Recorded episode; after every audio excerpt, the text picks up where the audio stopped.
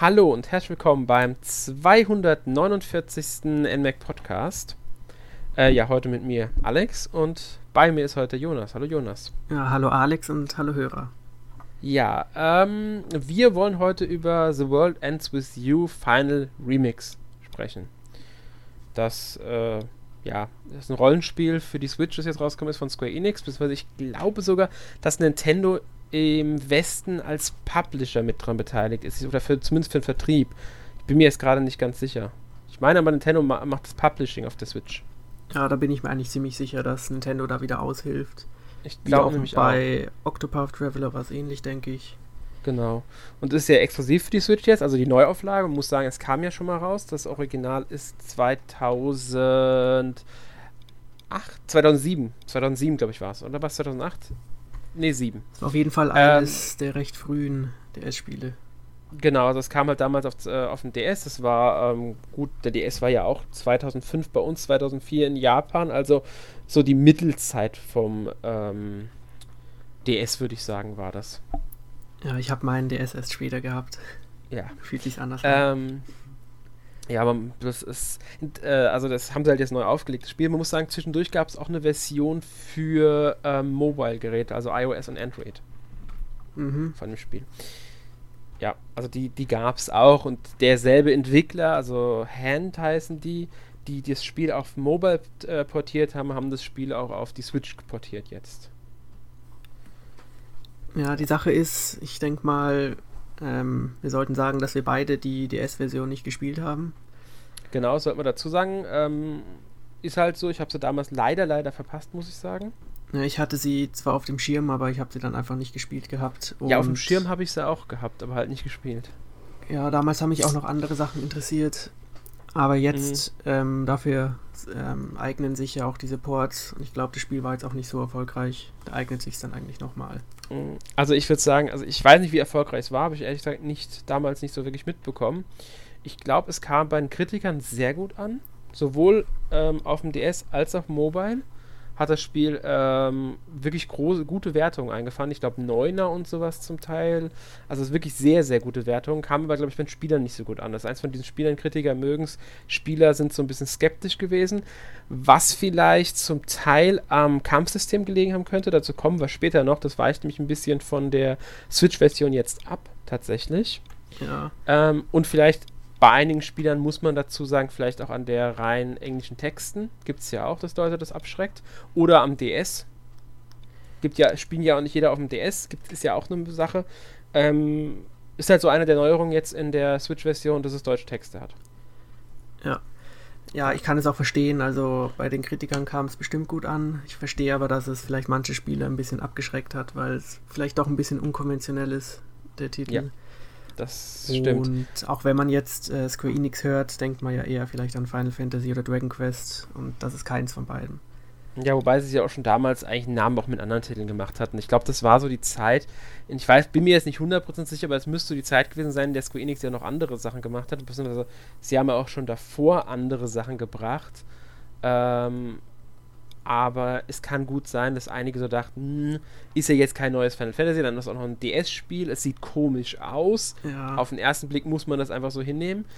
Was nicht gezogen hat, und das fand ich ein bisschen seltsam, ähm, was auch, ich bin mir nicht mehr sicher, ich weiß nicht, wie stark es damals damit beworben wurde, es ist vom Entwicklerteam von Kingdom Hearts. Also, ähm, es sind Tetsuya äh, Nomura ist tatsächlich dran beteiligt an dem Spiel als Produzent und Artist und Charakterdesigner. Genau. Der ja so der große Kopf mittlerweile bei Square Enix eigentlich für, alles Mögliche ist. Ja. Ähm, und das haben sie also, das Team von Kingdom Hearts hat das in Kooperation mit dem, äh, mit Jupiter entwickelt. Das ist das Team, das Kingdom Hearts Chain of Memories gemacht hat. Das war, glaube ich, damals für den GBA der Teil, gell? Also ich, ich habe auch nie ein Kingdom Hearts gespielt, aber allein vom visuellen muss man auch sagen, erinnert ähm, der Stil von The World Ends With You auch so ein bisschen, zumindest der Hauptcharakter erinnert schon so ein bisschen an manche Figuren. ja, das ist halt der Stil von Tetsuya Nomura. Ähm, was auch äh, wichtig, dabei noch auffällig ist, dass halt die Charaktere aus The World's End With You kamen dann in Kingdom Hearts 3D Dream Drop Distance für den 3DS am Anfang der ersten Stadt drin vor. Also Neko, ich glaube Shiki war dabei, ich weiß nicht, ob noch mehr dabei waren. ich glaube, Beat war auch noch, hat auch noch einen Auftritt damals in dem Spiel, also in dem Kingdom Hearts, so Gastauftritt war das halt. Nur das auch am Rande mal erwähnt. Da merkt man halt, dass da dieselben Entwickler dran gesessen haben. Ja. Ähm, ja, wie gesagt, die Portierung jetzt war von diesem Hand-Studio, das haben sie halt dann jetzt auf die Switch gebracht. Wobei sie da nicht mehr, glaube ich, so viel Arbeit hatten, weil sie mussten ja Mechaniken verändern schon für die Mobile-Version. Das konnten sie jetzt bei der Switch-Version wahrscheinlich zum Großteil übernehmen einfach. Weil die den zweiten Bildschirm ja nicht mehr hatten. Der war ja beim DS noch genutzt, beim Kampfsystem. Wie gesagt, dazu kommen wir dann später, wenn wir über das Kampfsystem reden. Ich würde erstmal kurz drauf eingehen, ähm, also was das Spiel noch anders macht als die DS-Version. Das sind jetzt nicht so viele Punkte, die da ähm, neu hinzugekommen sind. Deswegen kann man die eben schnell äh, erwähnen, finde ich. Also in erster Linie ist es halt dieser Koop-Modus, der wiederum in den Kämpfen zum Anwendung kommt. Hast du den mal ausprobiert? Ähm, ich habe ihn gesehen, aber ich habe ihn nicht ausprobiert. Nee. Ich habe ihn tatsächlich ausprobiert. Ich habe in jeder Hand einen Joy-Con gehabt und habe ihn ausprobiert. Funktioniert er das? spielt sich. Hä? Funktioniert Was? es? Jein, also eher schlecht als recht. Da musst du schon dazu in der Lage sein, ähm, wirklich jede Hand richtig unabhängig, also so, als ob du zwei verschiedene Spieler wärst mit jeder Hand, weil es ist dann wirklich so, dass der Partner von dir, also man hat ja wechselnde Partner in dem Spiel, ähm, ist dann mit dir zusammen wirklich im Kampfgebiet und kämpft aktiv mit, hat halt ein paar vorgegebene Moves. Drei, äh, glaube drei oder vier Stück sind das, ich bin mir nicht mehr ganz sicher. Die kann man nicht wie bei Neko jetzt wechseln. Und ähm, es ist halt ein bisschen schwer zu steuern, weil du halt auf zwei Cursor achten musst dann. Ja, verständlich. Das, deswegen, also das ist für einen Spieler, aber für, ich denke mal für zwei Spieler ist es ganz nett, wenn man halt sowieso jemanden hat, der das Spiel mitguckt. Gibt es ja häufiger mal dass jemand dabei sitzt und mitguckt, um die Story mitzuerleben, dann kann man wenigstens die Kämpfe gemeinsam machen. Was ja das eins der Hauptspielelemente sowieso ist. Ähm, ja, und dann haben sie natürlich die Steuerung anpassen müssen für die Switch-Version. Ja, das ist, denke ich mal, einer der größten Veränderungen. Ja. Und im Vorhinein wusste ich das auch noch nicht. Das heißt, ich habe mir den Pro-Controller geschnappt und mich hingesetzt und wollte spielen. Das ging dann erstmal nicht. Genau, habe ich mir beide Joy-Cons genommen und wollte spielen. Das ging dann auch nicht. Und erst dann habe ich gemerkt, dass man das gesamte Spiel entweder halt mit einem Joy-Con spielt oder halt direkt im Handheld-Modus. Genau, also das ist ähm, mit Bewegungssteuerung über die Joy-Con gelöst, so ähnlich wie mit der V-Mode. Man hat steuert halt einen Cursor auf dem Bildschirm und mit diesem Cursor kann man dann halt seine Aktionen ausführen indem man halt bestimmte, man muss einen Knopf drücken an einer Stelle immer wieder, wo der Cursor halt gerade ist, oder man muss einen Knopf drücken und nach links wischen, nach unten wischen, auf dem Bildschirm rumkratzen, wenn man den Knopf hält. Es ist im Endeffekt nur ein wirklicher Knopf. Man braucht noch zusätzlich den, also A-Knopf oder äh, ZR ist es, glaube ich. Ähm, und man kann auch den B-Knopf machen, um dorthin zu auszuweichen, also zu laufen, wo dann der Cursor gerade ist in den Kämpfen jetzt, in dem normal, also wenn du unterwegs bist in Shibuya, dich nur erkundest, dann ähm, läufst du ja auch mit Stick, wenn du willst. Das Kann ja man machen, ja. Kann man auch machen. Ähm, ansonsten auf dem, im Handheld-Modus spielt man es halt über den Touchscreen. Da muss man halt wirklich mit dem Finger überall hinlegen, da gehen gar keine Tasten. Funktioniert einfach nicht. Ich finde beide Steuerungen funktionieren. Man kann mit beiden spielen. Es gibt je nachdem, was man macht, äh, äh, was man gerade machen will. Also es gibt halt ähm, verschiedene sag ich mal, Angriffe, die man mit Neko ausführen kann. Und je nachdem, welchen Angriff man machen möchte, braucht er eine andere Geste. Und einige sind mit dem Touchscreen einfacher umzusetzen, weil es mit dem Finger in, in, äh, einfach schneller geht, als mit dem, ja, intuitiver einfach ist. Das, äh, während andere wiederum finde ich sogar, finde ich, mit, äh, mit der Bewegungssteuerung angenehmer sind. Also das ist bei mir ganz wechselnd bei der Steuerung. Aber ich kann mit beiden gut spielen. Ich habe es hauptsächlich mit dem Joy-Con gespielt. Mhm. Ähm, ich denke, also es ist auf keinen Fall ein äh, ja, Kriterium, dass es irgendwie sich nicht gut steuert oder so. Also man kann es schon steuern mit dem Joy-Con, aber ich bin im Gegensatz zu dir mit äh, dem Bildschirm nicht so ganz wahrgenommen mit der Touchscreen-Steuerung. Ich muss sagen, ich habe bei Beinsteuerung eine Eingewöhnungszeit gebraucht. Also auch bei der Touchscreen-Steuerung brauchte ich eine Eingewöhnungszeit. Nachdem ich aber alles so mal gemacht, ausprobiert hatte, ähm, kam ich, gut, kam ich okay. mit zurecht. Also probier es einfach nochmal. Ich glaube, man gewöhnt sich da schon dran. Und ich muss sagen, ich mag eigentlich auch Bewegungssteuerung generell, wenn sie gut eingebunden ist. Also ja. es gibt ja das Klischee, dass die hauptsächlich mit irgendwelchen Minispielen und Partyspielen in Verbindung steht, aber es gibt eben auch gute Einbindungen. Und ja. es könnte vielleicht ab und zu ein bisschen besser sein, weil manchmal muss man sehr viele Eingaben tätigen und manchmal werden nicht alle übernommen, vor allem Hiebe nicht. Mhm. Aber es ist besser als zur Anfangszeit der Wii. Ja, es gibt nur manchmal ganz selten leichte Latenz bei den Eingaben, aber das ist auch eher selten. Das liegt mehr daran, wie entfernt bist du von der Switch, wie steht die Switch zu dir, zu deiner Sitzposition, wie gut kann Joy-Con damit kommunizieren. Man weiß ja, gerade die alten Joy-Cons haben zum Teil paar, manchmal ein bisschen Probleme mit der Switch zu kommunizieren. Ähm, ich persönlich hätte mir lieber eine Remote, ehrlich gesagt, jetzt gewünscht, einfach weil sie größer ist und angenehmer in der Hand liegt. Mhm. Das ich ist hatte, eins, was mich ein bisschen stört. Ich hatte auch manchmal das Problem, dass der Cursor sozusagen abgedriftet ist, auch wenn ich ihn nicht bewege. Ja, das stimmt, das hat er auch. Also das ist, ähm, man muss ihn ja, bevor man das Spiel startet, muss man ihn einstellen, man muss auf die Mitte des Bildschirms zeigen, also erst muss man gerade Oberfläche legen und ruhig bleiben, dann muss man auf die Mitte des Bildschirms zeigen und Y drücken. Dadurch richtet er sich ein. Dann kann man im Spiel immer durch Y das Ding wieder in die Mitte bringen. Manchmal ähm, zieht er dann aber die ganze Zeit nach links trotzdem oder nach rechts oder so.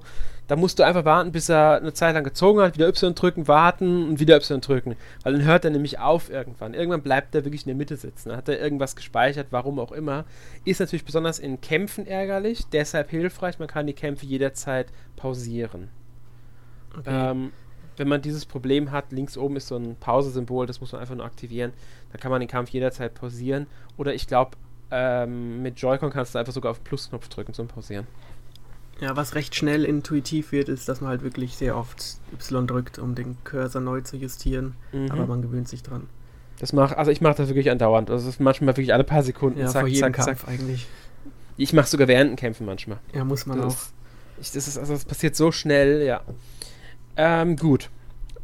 Bevor wir weiter über das Spiel reden, würde ich, also die Spielmechaniken reden, würde ich jetzt gerne über die Story mal reden, weil die ist ja dann doch so auch recht wichtig für das Spiel und hat ja auch Einfluss darauf, wie die Kämpfe ablaufen, warum diese Kämpfe so sind und was bei den Kämpfen an, an Anwend also Anwendung findet. Mhm.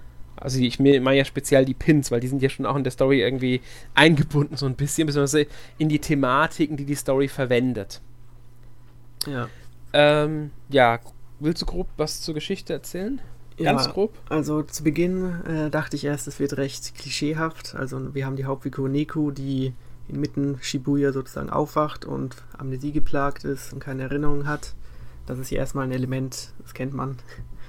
Aber ähm, so weiter die Story dann verläuft, äh, so mehr ähm, Themen, die jetzt eher ein bisschen atypisch sind für Videospiele, kommen ja hinzu. Also ich denke, es wird auch ein bisschen in philosophische oder religiöse Richtungen abdriften. Ja, also kommen definitiv philosophische und religiöse Themen drin vor. Ähm, beispielsweise was ja auch im Titel der, der, Titel schon hergibt, insbesondere halt dieses Ganze um die Welt, dass jeder Mensch seine eigenen Welt lebt, dass die Welt halt mit einem selbst endet. Das ist so gemeint, man muss halt ein bisschen mit Tellerrand blicken, um auch andere Menschen ja. wahrzunehmen. Ist alles ein bisschen religiös, spirituell, philosophisch, aber sehr gut eingearbeitet. Und das finde ich eigentlich ziemlich spannend. Ähm, du hast ja. ja. ein bisschen weitergespielt. Mhm. Ich hoffe mal, dass die Themen dann auch bald bei mir aufkommen. Und bis mhm. dahin ist es sozusagen eine Art äh, Survival-Spiel. Und zwar wird man als Spieler von den sogenannten Reapern gezwungen, bestimmte Aufgaben zu erledigen. Meistens muss man gegen, gegen Gegner kämpfen oder irgendein Ziel in Shibuya erreichen. Und dabei unterstützen einen die Partner, das sind auch andere Spieler. Ja, so muss man sagen. Also andere Spieler, damit meint man jetzt nicht irgendwie, dass da mehr Spieler drin ist, sondern man spielt mit NPCs rein. Also das ganze Spiel ist rein mit NPCs und auch Survival nicht in dem Sinne, dass man jederzeit sterben kann und dann Permadeath hat oder so, sondern dass man halt selbst, also für die Story ist es ein Survival. Also ja. die Charaktere kämpfen um ihr Überleben in diesem Spiel der Reaper. Das muss man, glaube ich, schon ein bisschen klarstellen, sonst verwartet man was Falsches von es ist schon ein sehr geradlinig erzähltes ähm, Rollenspiel. Also man hat jetzt nicht groß Einflüsse auf den Ablauf der Story. Trotzdem äh, hat man durch die, das große Shibuya, also das öffnet sich ja einem immer mehr, desto weiter man im Spiel kommt, desto mehr Bereiche von Shibuya kann man erkunden. Anfangs sind es eher wenig Bereiche, man mal ein paar andere. Mittlerweile kann ich sagen, dass ich glaube, ich meistens jedes äh, Stadtteil von Shibuya, also jedes äh, Gebiet, die sind relativ klein, von Shibuya, Shibuya jederzeit ablaufen kann. Also es gibt manchmal Hindernisse, das sind dann so Mauern, da steht ein Reaper, der sagt dann so, hier kommst du nicht vorbei, nach dem Motto. Ja. Oder er stellt dir eine Aufgabe, die du erfüllen musst, ähm, damit du vorbei darfst. Äh, was zum Beispiel ein Quiz beantworten oder was hatte ich jetzt, ich sollte dem Rahmen bringen, damit er was zu essen hat. Also manchmal auch wirklich einfach nur bescheuerte ja. Aufgaben Da merkt man aber auch, dass auch hinter diesen Reapern, also den Gehelfern äh, der Reaper, die unterste Rangstufe bei denen, dass auch die mehr oder weniger Menschen irgendwo sind, dass da irgendwas hinten dran steht. Und das finde ich wieder interessant. Die Reaper sind zwar sozusagen deine Gegenspieler in gewisser Weise, aber im Lauf der Geschichte kriegt man so auch ein gewisses Gefühl für die und was die da machen. Also, äh, ich will jetzt nichts spoilern, deswegen halte ich mich da ein bisschen zurück, aber ich finde, man kann auch so eine gewisse ähm, Bindung zu ein paar Reapern aufbauen, beziehungsweise äh, erkennen, nicht jeder Reaper macht das unbedingt, weil er böse ist. Das klingt ja schon mal gut. Ja, wobei man sagen muss, so tiefgründig wird es dabei jetzt auch nicht unbedingt. Es ist halt, ähm, ja, auch, es wird sowieso, also man muss dazu sagen, das Spiel ist in Tage eingeteilt. Jeder Tag ist mehr oder weniger ein Kapitel. Ähm, ohne jetzt zu viel spoilern zu wollen, aber das ist eigentlich schon allein deshalb äh, durch die, durchs Cover schon klar, weil da mehrere Charaktere drauf sind und so und das auch in der Storybeschreibung steht. Natürlich spielt man nicht nur die eine, eine, also eine Woche, weil das Spiel endet eigentlich nach einer Woche, das sollte eigentlich auch klar sein, man spielt mehrere Wochen. Und jede Woche fängt halt dann wieder bei Tag 1 an, dann geht das Spiel von los. Aber schon im zweiten, in der zweiten Woche wird das Grundprinzip dieser Tage, die da so ein bisschen sind, ein bisschen aufgedröselt. Also da wird auch ein bisschen Abwechslung reingebracht auch storymäßig oder halt äh, die Unterhaltung mit dem mit den Partnern. Also du hast, man hat ja dann auch diesen Partner, den du schon erwähnt hast. Das ist ja ein anderer Spieler in diesem Spiel, der Reaper. Einen einzigen hat man als Partner und die beiden müssen zusammenarbeiten, um halt das Ziel zu erreichen, weil alleine kann man nicht kämpfen. So nach dem Motto, alleine hat man keine Chance dort zu überleben. Und die Reaper erwähnen auch immer wieder in Gesprächen, wie viele Spieler schon ausgelöscht wurden. Also das weiß ich, 15 Spieler wurden an dem Tag ausgelöscht, an dem anderen Tag wurden sechs Spieler ausgelöscht. So in der Richtung reden die immer wieder mal. Ähm, und ja. Ja, was man vielleicht noch erwähnen kann, ist die Persönlichkeit von Neku, der ja. am Anfang ziemlich verschlossen und auch, ja, äh, kein Interesse an irgendwas hat. So ja, er, so nach, er hat so das, die Einstellung, ähm, lasst mich alle in Ruhe, ich will nur mein Leben leben. Ähm, ich interessiere mich nicht für andere Menschen. Ja, und ich bin mir sicher, da wird sich noch einiges ändern, sonst würden sie ja nicht so negativ anfangen, aber ich bin ja. mal gespannt, was da noch das so kommt. Das ist mir sowieso im ersten Kapitel sehr stark aufgefallen. Neku, also gerade am Anfang vom Spiel, das ist, ist Neku ein sehr großer Unsympath fast schon. Ja, er ist nicht wirklich groß. sympathisch, wird aber durch Shiki, die eher sympathisch auftritt, ähm, ein bisschen relativiert. Also da hat man eher Shiki als die Sympathieträger. Ähm, aber wie du schon sagst, natürlich findet Charakterentwicklung statt, wie in jedem guten Spiel.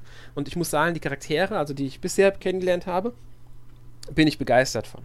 Also ich bin echt, ich bin von dieser Story und von diesen Charakteren, wie gut das alles geschrieben ist, wirklich sehr, sehr angetan. Ja, also ich habe ja auch schon ein paar Reaper gesehen und äh, da sind wirklich auch gute Designs dabei und mhm. ich mag auch die Übersetzung, die ist sympathisch. Ja. Nur manche Gebiete finde ich irgendwie komisch. Also es gibt zum Beispiel die Allergenkreuzung. Ich weiß jetzt nicht, ob das die beste Übersetzung ist. Ja, ich weiß, habe ich auch schon überlegt. Ich, ich habe jetzt auch nicht äh, nachgeguckt, wie die wirklich heißt. Ich finde den Namen eigentlich schon fast witzig, deswegen ja. ist es mir egal. Also man das muss halt sagen, es sind sehr viele Leute, also Passanten auf dem Bildschirm, aber ja. das Spiel spielt sozusagen in einer ja, Parallelwelt. Also man sieht die Leute mhm. nur. Genau, es ist eine Art Paralleldimension. Also es gibt den RG und UG, das ist, man selbst äh, kann die alle wahrnehmen und auch sogar, das ist auch noch ein wichtiges Spielelement, den ihre Gedanken lesen. Das braucht man sogar zum Teil ähm, um Hinweise, also kleinere Hinweise zu finden. Meistens sind aber die Gedanken, muss man ganz ehrlich sagen, Nonsens. Die sind für einen nicht wirklich relevant. Wie in echt. Ähm, hä? Wie in echt halt. Ja, genau, wie in echt halt. Ähm, bringt aber auch wieder dieses die eigene Welt und auf andere Welten mal schauen mit ein, diese Thematik, weil man beschäftigt sich ja dadurch automatisch mit, mit, dem Inneren anderer Menschen, was man normalerweise nicht sehen kann. Ja, und man bekommt ja auch die Möglichkeit, diese Gedanken zu manipulieren auf unterschiedliche genau. Arten und Weisen und das fand ich vielleicht sogar schon ein bisschen kritisch an manchen Punkten, weil ja, man schon irgendwie, man prägt es wortwörtlich seine Ideen in die anderen Leute rein so ein bisschen. Genau, also man kriegt, man kriegt dann Wörter, die muss man aber erst sammeln ähm, und diese Wörter kann man in die einprägen. Das ist allerdings mehr so gedacht als, als Rätselelement, beziehungsweise das ist super einfach, deswegen ist kein wirkliches Rätsel. Meistens ist sofort klar, was man einfügen muss. Ähm, es ist eher den, man hilft denen ja damit, um sie voranzubringen und die Idee, die sie haben, äh, auf den springenden Punkt zu bringen. Ja. So wird es dann auch oft vermittelt. Aber natürlich ist es Beeinflussung und auch das ist wieder eines der philosophischen Elemente, die das Spiel hat. Und Was in so. Shibuya auch relativ äh, prominent ist, ist ja diese Art von Uja-Brett. Ich glaube, das heißt irgendwas ja. mit Reaper. Ja, das, ähm, dieses Reaper-Spiel, ich, Moment, wie hieß es? Äh, Reaper Report. Reaper Report, genau, Reaper Report war das. Genau, das ist, das sind dann diese drei Felder und man selbst muss dann die Münze verschieben, gell? Genau, und damit kann man dann auch äh, äh, ja, Einfluss nehmen, was die Leute jetzt sozusagen machen sollen und so. Ja, wobei, das hab ich auch, ich habe da schon rumprobiert. Ähm, wenn du zu schnell die Münze bewegst, ja. sagen sie, das kann ja nicht sein, ich habe das Blatt außerdem bewegt, du musst die Münze also langsam bewegen und dann, wenn du auf eine, kann es auch passieren, wenn ich zum Beispiel auf weder noch gehe, sagen sie, die Antwort passt ja gar nicht, das ist was falsch gelaufen, nochmal. Ja, ich denke schon, man muss ein bestimmtes Ziel erreichen, aber am Anfang hatte ich auch Probleme, irgendwie zu checken, dass man das sehr langsam machen muss, weil sonst mhm. sie es nicht glauben. Ich bin mir gar nicht sicher. Ich glaube, man kann bei einigen Fragen tatsächlich Ja oder Nein wirklich wählen oder weder noch. Also es gibt hier Ja, Nein und weder noch. Ähm, ich glaube, manche Fragen sind wirklich mit allen dreien beantwortet äh, zu beantworten und alle drei haben dann auch das äh, ein Ergebnis, aber ich glaube nur, dass der Dialog daraufhin anders abläuft. Das Ergebnis von dem Ganzen wird aber da, äh, im Grunde identisch bleiben trotzdem. Okay, also, also ich habe bisher jetzt nur eine Entscheidung durchgemacht. Ja, so oft hast du die auch nicht, muss man sagen. Also ich glaube ich, jetzt drei oder vier maximal. Auch das äh, Beeinflussen mit Gedanken hat man nicht so oft. Das ist relativ selten im Spiel. Ähm, ja, was natürlich viel häufiger sind, sind die Kämpfe und die sind, das muss man sagen, man scannt ja, also man aktiviert ja seinen Scan und dann sind ja die Gedanken da, aber gleichzeitig sind auch diese, ähm, wie nennen sie, Noise nennen die sich, gell? Noise, genau. ja. Das sind dann so Monster-Symbole, drei verschiedene Größen gibt es dann, auch verschiedenes Aussehen zum Teil, ähm, also minimal verschieden. Und äh, wenn man halt die nimmt, man kann bis zu vier aneinanderketten, indem man auf die draufklickt, äh, kommt man halt in Kampf und da hat man dann halt, halt in einem extra Bildschirm Kämpfe. Ist jetzt nicht rundenbasiert, man ist schon actionbasiert. Dort kämpft man dann halt wirklich ähm, nur mit Touchsteuerung oder dem Cursor, indem man halt dann die Gegner, die, auf den Cursor auf den Gegner ganz oft A drücken für die eine Attacke, A halten, um eine Flammenattacke zu machen oder nach oben schlagen äh, außerhalb, also nicht auf, nicht auf Gegner, nicht auf Charakter, den Boden packen und schütteln, also kratzen auf dem Bildschirm, damit dann im Grunde ein äh, Erdbeben entsteht und solche Sachen. Ja. Ähm, die Grundlage für die Aktion, die man selbst hat, sind dann Pins. Genau, und davon also gibt es sehr viele eigentlich, Anstecker. Es sind sozusagen ja. ja solche Anstecker, die man finden kann und die die jeweiligen Fähigkeiten repräsentieren und Anfang hatte ich einige Probleme mit der Steuerung, weil es war irgendwie alles zu viel am Anfang und ich mhm. wusste nicht so genau, was ist jetzt die beste Art zu kämpfen und so und welche Pins sind gut. Aber nach einer Zeit, wenn man dann auch die Pins wählt, die jetzt vielleicht nicht so viel ja, schütteln und kratzen brauchen, sondern mehr tippen, dann äh, irgendwann macht es dann auch Klick. Ja, wobei es auch Situationen gibt, in denen du fast schon zwingend einen anderen Pin brauchst. Ähm, zum Beispiel hatte ich schon die Aufgabe gehabt, durch eine bestimmte, also ähm, Marke nach oben bringen muss im Ranking und dann muss ich auch Pins von dieser Marke verwenden. Also da kurz angemerkt, dass man Kleidung kaufen kann im Spiel. Das ist dann die, die verbessert dann so ein bisschen Angriff, Lebenspunkte oder sowas. Und die Kleidung hat genauso wie einige Pins bestimmte Marken. Zum Beispiel, oh Gott, wie heißen die? B plus B, glaube ich, oder so. Nee, B plus P. Ich weiß nicht mehr, irgend solche Marken gibt es halt äh, Angelique, irgendwas gibt es, glaube ich. Also wirklich verschiedene Modemarken fast schon. Und wenn man eine Modemarke besonders stark nutzt in einem der kleinen Gebiete, dann steigt die im Ranking nach oben. Und die Modemarke, die ganz oben steht, gibt dir den größten Bonus dafür. Da kriegst du so und so viel Plus dann und sowas. Während Modemarken, die, die Modemarke, die ganz unten steht, die sogar einen Abzug, also Mali gibt, Malus. Okay, und bisher hatte ich das zum Glück nicht. Also ich habe hauptsächlich mit ja, normalen Feuerattacken gekämpft. Und ja, so also einen Maschendrahtzaun, den fand ich ganz effektiv. Ja, also ich muss sagen, ich benutze auch die Standardaktion. Ich habe vier Standardpins, die ich immer aktiviert äh, drin habe. Ich wechsle nur, wenn ich so eine Aufgabe habe. Oder wenn ich aus anderen Gründen einen anderen Pin gerade mal brauche. Das sind wirklich die einzigen Gründe, weswegen ich meine Pins wechsle. Ähm, die Pins selbst leveln ja auch auf, werden besser und können sich sogar weiterentwickeln zum Teil. Mhm. Dann wird aus einem Pin auf einmal ein anderer Pin was auch eigentlich recht cool ist. Zum Beispiel hast du einen, da drückst du, gehst du mit dem Marker auf den Gegner, drückst A, dann schießt der einen Feuerball im Grunde die ganze Zeit auf Gegner. Wenn du den weiterentwickelt hast oder aufgelevelt hast und der sich der fusioniert ist, also weiterentwickelt ist, dann ähm, schießt er direkt drei von den Feuerbällen ab. Das fand ich auch ein cooles Element, weil man dann sozusagen belohnt wird, wenn man einen Pin auflevelt und kriegt man halt noch eine neue Attacke. Genau, und die nötigen PP-Punkte, die man hat, kriegt man halt durch Kämpfe oder, und das finde ich sehr interessant, durchs Pausieren des Spiels. Wenn man nicht spielt, kriegt, kann man bis zu sieben Tage lang PP sammeln. Sobald man dann wieder ins Spiel reingeht, sagen wir nach fünf Tagen, kriegt man für die fünf Tage, an denen man nicht gespielt hat, PP, je nachdem, wie lange man halt, wie gesagt, nicht gespielt hat. Wenn man jetzt äh, eine Stunde nicht spielt, gibt es euch 5 PP oder sowas. Das ist nicht viel. Wenn man aber, was ich jetzt 17 Stunden nicht gespielt habe, kriegst du schon über 100 von den Punkten. Ja, das fand ich anfangs auch ziemlich cool, weil man einfach so dann sieht, wie die ganzen Pins aufgelevelt werden. Ja. Aber ich habe das Gefühl, dass irgendwie man durch das Warten wesentlich mehr bekommt als durch das Spielen. Nein, das, das ist nicht der Fall. Das ist, also, man muss auch, erstmal muss man äh, dran denken, seine bereits aufgelevelten Pins, während, bevor man aufhört, wegzunehmen und andere auszurüsten, weil sonst bringen dir die PP ja nichts. Du kriegst ja nur auf die vier, die ausgerüstet ja. sind, die PP. Ähm, und dann, wenn du Kettenkämpfe machst, viele Kämpfe hintereinander, äh, kriegst du auch mehr PP. Desto schneller du kämpfst, desto besser du kämpfst, kriegst du mehr PP. Und dann gibt es noch diesen einen interessanten Faktor, der hat mehr auf das, was du während dem Kampf findest, Einfluss, aber ich glaube, so ein klein weniger auf die PP. Du kannst dein Level runtersetzen. Gibt's okay. Im Menü unten gibt es die Leiste, die heißt, glaube ich, SZ und da ist ein Regler. Und wenn du den nach unten stellst, also die gelbe Leiste le leerer machst, senkst du dein Level, du senkst deine LP, dafür steigt deine Fundrate an.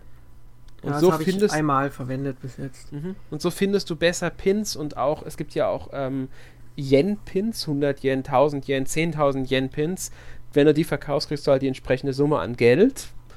Ähm, das ist deshalb hilfreich, weil zum Teil brauchst du die auch in den Läden, um Quest-Sachen kaufen zu können. Also es gibt auch Sachen, die kannst du nur kaufen, wenn du bestimmte Materialien besitzt, die wiederum auch in Pins dargestellt werden.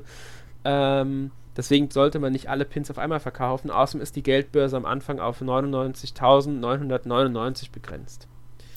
Und erst ja. wenn man eine größere äh, Geldbörse gekauft hat, kann man mehr Geld haben. Ja, da muss ich dazu sagen, dass mir aber im Menü, ähm, ich habe es erst gar nicht gerafft, was dieser Regler bedeutet. Und auch generell finde ich das Menü ein bisschen überdesignt. Ja, gut, das stimmt. Der Regler wird ja auch sehr spät erst erklärt im Spiel. Das dauert eine ganze Weile. Mir ist sowieso aufgefallen, einige Tutorials kriegst du in Läden zu kaufen, aber die werden dir sonst nicht präsentiert. Du brauchst sie zum Großteil nicht. Das sind alles optionale Sachen. Ähm, sogar ein Menüpunkt, dieses Pinthammer-Spiel, dieses äh, Minispiel, was einmal in der Story auch noch vorkommt, in der zweiten Woche dann. Ähm, das ist kannst du schon in der ersten Woche freischalten, wenn du in einem Laden den, das entsprechende Ding dafür kaufst. Okay. Ja, ich ja. habe es einmal ausprobiert, aber es war nicht so meins. Ja, es ist auch nicht so meins. Ähm, ich finde, das funktioniert tatsächlich mit Touchscreen-Steuerung besser als mit äh, äh, Bewegungssteuerung. Gut, dann merke ich mir das für die Stelle, wo es relevant wird. Ja, weil das ist einfach darauf aus. Ja, man muss sagen, relevant für die Story. Ähm, es ist scheißegal, wie du spielst bei der Story. Ohne es böse zu meinen, aber äh, in dem Moment, in dem es relevant ist, musst du es nämlich gar nicht spielen. Du musst es einmal spiel zweimal spielen für die Story.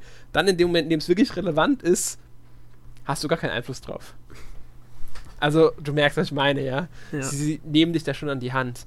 Ähm, ja, was wir noch nicht angesprochen haben, sind die Thematiken, die das Spiel ja auch hat. Also erstmal, man muss dazu sagen, abseits der Kämpfe erkundet man vorwiegend Shibuya, man läuft äh, rum. Es ist es aber nicht so, dass man da jetzt groß Kisten findet oder was weiß ich. Es gibt auch nicht übermäßig viele NPCs, mit denen man reden kann, die außerhalb der Story agieren. Das meiste hängt alles irgendwie mit der Geschichte zusammen, was man da macht. Also jetzt groß Nebenbeschäftigungen, die gibt es nicht. Oder Sachen, die man entdecken kann. Es ist wirklich vorwiegend mit der Story verbunden. Was man machen kann, ist, man kann mehrere Wege freischalten. Also es ist ja wie gesagt diese Wände, vor denen Reaper stehen. Man muss nicht alle Reaper-Aufgaben lösen, um ein Kapitel, also einen Tag abzuschließen manchmal. Wenn man aber die abschließt, kriegt man Belohnungen. Yen oder manchmal auch so Aufkleber, Sticker, die wiederum Boni geben. Sagen wir jetzt bei Shiki kriegst du einen Angriffssticker, dann steigt ihr Angriff oder dein Angriff. Also solche Sticker gibt es auch noch, die kann man auch kaufen. Und die kann man aber auch da als Belohnung bekommen. Aber mehr gibt es jetzt abseits von den Kämpfen bzw. von dem Storyzeug nicht. Ohne das jetzt abwertend zu, zu meinen. Nee, also man merkt, das ist halt ein Handheldspiel gewesen und es gibt halt sonst noch viele Läden. Genau. Ähm, was halt im Spiel sehr präsent ist, ist die Subkultur. Mhm. Das Spiel ist vollgepackt mit, ich sag's mal, Style. Ja. Das Wort einfach, man ist Trendsetting wird da drin thematisiert, Mode wird thematisiert. Ähm, Graffiti spielt eine sehr präsente Rolle, ist eine sehr große Rolle. Allein schon dadurch, wenn du ein Gebiet betrittst, wird der Name eingeblendet und alle sind irgendwie Style, so Graffiti-mäßig ges gestaltet. Die Pin-Symbole sind teilweise wirklich wie, wie so geschnörkelte Sachen und so. Der Spieler-Pin zum Beispiel, so ein geschnörkelter Totenkopf-Pin. Mhm. Ähm, alles aus einem Guss, also da haben sie sich schon was überlegt. Genau, auch die Mode und alles und die Musik. Also man muss ja sagen, die, die, die Musik ist ja dabei auch sehr stark verankert und sehr groß damit präsent. Ja, also ähm, es geht ja auch viel um Jugendkultur, denke ich. Also die genau. Hauptfiguren sind ja auch 15 oder so. Ja, und da stehen auch so Handys und Popstars und die Trends und so im Mittelpunkt. Ja. Ganz genau. Also das ist halt, ähm, ja, es ist halt sehr äh, subkulturlastig, das Spiel. Was ich persönlich jetzt nicht schlimm finde. Es ist nicht so, dass das Spiel jetzt auf cool getrimmt ist. Also sie reden jetzt nicht die ganze Zeit irgendeinen Slang oder so gibt es zum Teil auch bei einigen Charakteren, aber das ist dann wieder die Charakterindividualität, äh, die da geboten wird. Ähm, ja, passt aber alles sehr gut zusammen, muss man sagen. Passt sehr gut zum Spiel und passt sehr gut auch zu Shibuya, das ja in Japan so ein Trendsetter-Viertel ist eigentlich. Genau, und ich finde auch, das gibt dem Spiel äh, eine, äh, einen Wiedererkennungswert und mhm. ist nicht sehr hohen der ja auch durch den ganzen Stil des Spiels, also die ganze das Charakterdesigns, Design der Hintergründe und so, das ist ja alles sehr eigen und sehr stark mit dieser Subkultur verbunden auch. Ja, sehr bunt, sehr poppig. Ja. ja. Und das ist, wie gesagt, auch in der Musik verankert. Also der Soundtrack ist sehr, sehr präsent. Mhm. Wirklich präsent. Also immer im und, Vordergrund. Ja, man hört ihn wirklich, wirklich stets. Man kann ja sogar die Lieder in den Läden kaufen, um sich im Menü dann anzuhören. Also du läufst dann wirklich, wenn du ein Lied aktiviert läufst die ganze Zeit im Menü, bis du aus dem Menü wieder rausgehst.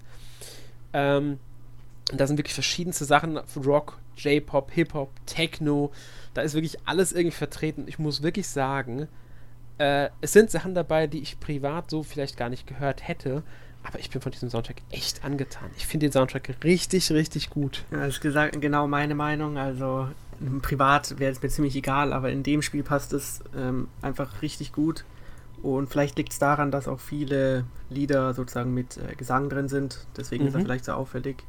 Und es ja. gibt halt eigentlich keine Hintergrundmusik, weil die Musik ist eigentlich auch ein wichtiger Teil von der Spielerfahrung, habe ich das Gefühl.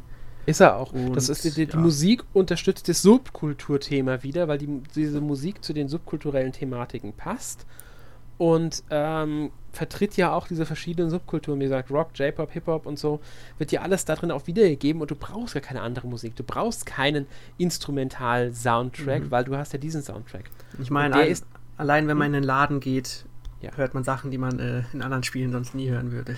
Genau, und auch, auch wenn du durch Shibuya läufst zum Teil. Dazu kommt ja das, die Hauptfigur, also Neku, man spielt ja Neku, der hat auch immer Kopfhörer auf. Deswegen wird er auch von dem einen Charakter öfters Kopfhörer genannt. Ja. Ähm, der hat auch immer Kopfhörer auf, deswegen passt das auch sehr gut dazu. Und das ist schon auch irgendwie mit eingeflochten, das Ganze, ohne dass es in der Story jetzt super, super äh, präsent ist oder eine Rolle spielt. Das passt einfach verdammt gut, dass dieser Soundtrack da drin ist. Ja, also muss ich sagen, wirklich fantastisch. Ähm, ich glaube sogar ein Lied habe ich, also ein Lied aus dem Soundtrack ist mir unglaublich bekannt und ich bin mir fast sicher, dass dieses Lied äh, in dem einen Anime auch drin vorkam. Kann gut sein, ja. Also in dem es dann auch um. Hm? Ähm, also ein Stück namens Calling ist mir sehr in Erinnerung geblieben. Ähm, mir auch. Äh, das Lied, ich meine, es ist einen japanischen Titel, heißt, äh, steht in dran in Klammern immer, Sa also Someday steht dabei, wenn du es dir gekauft hast. Äh, müsste das gewesen sein.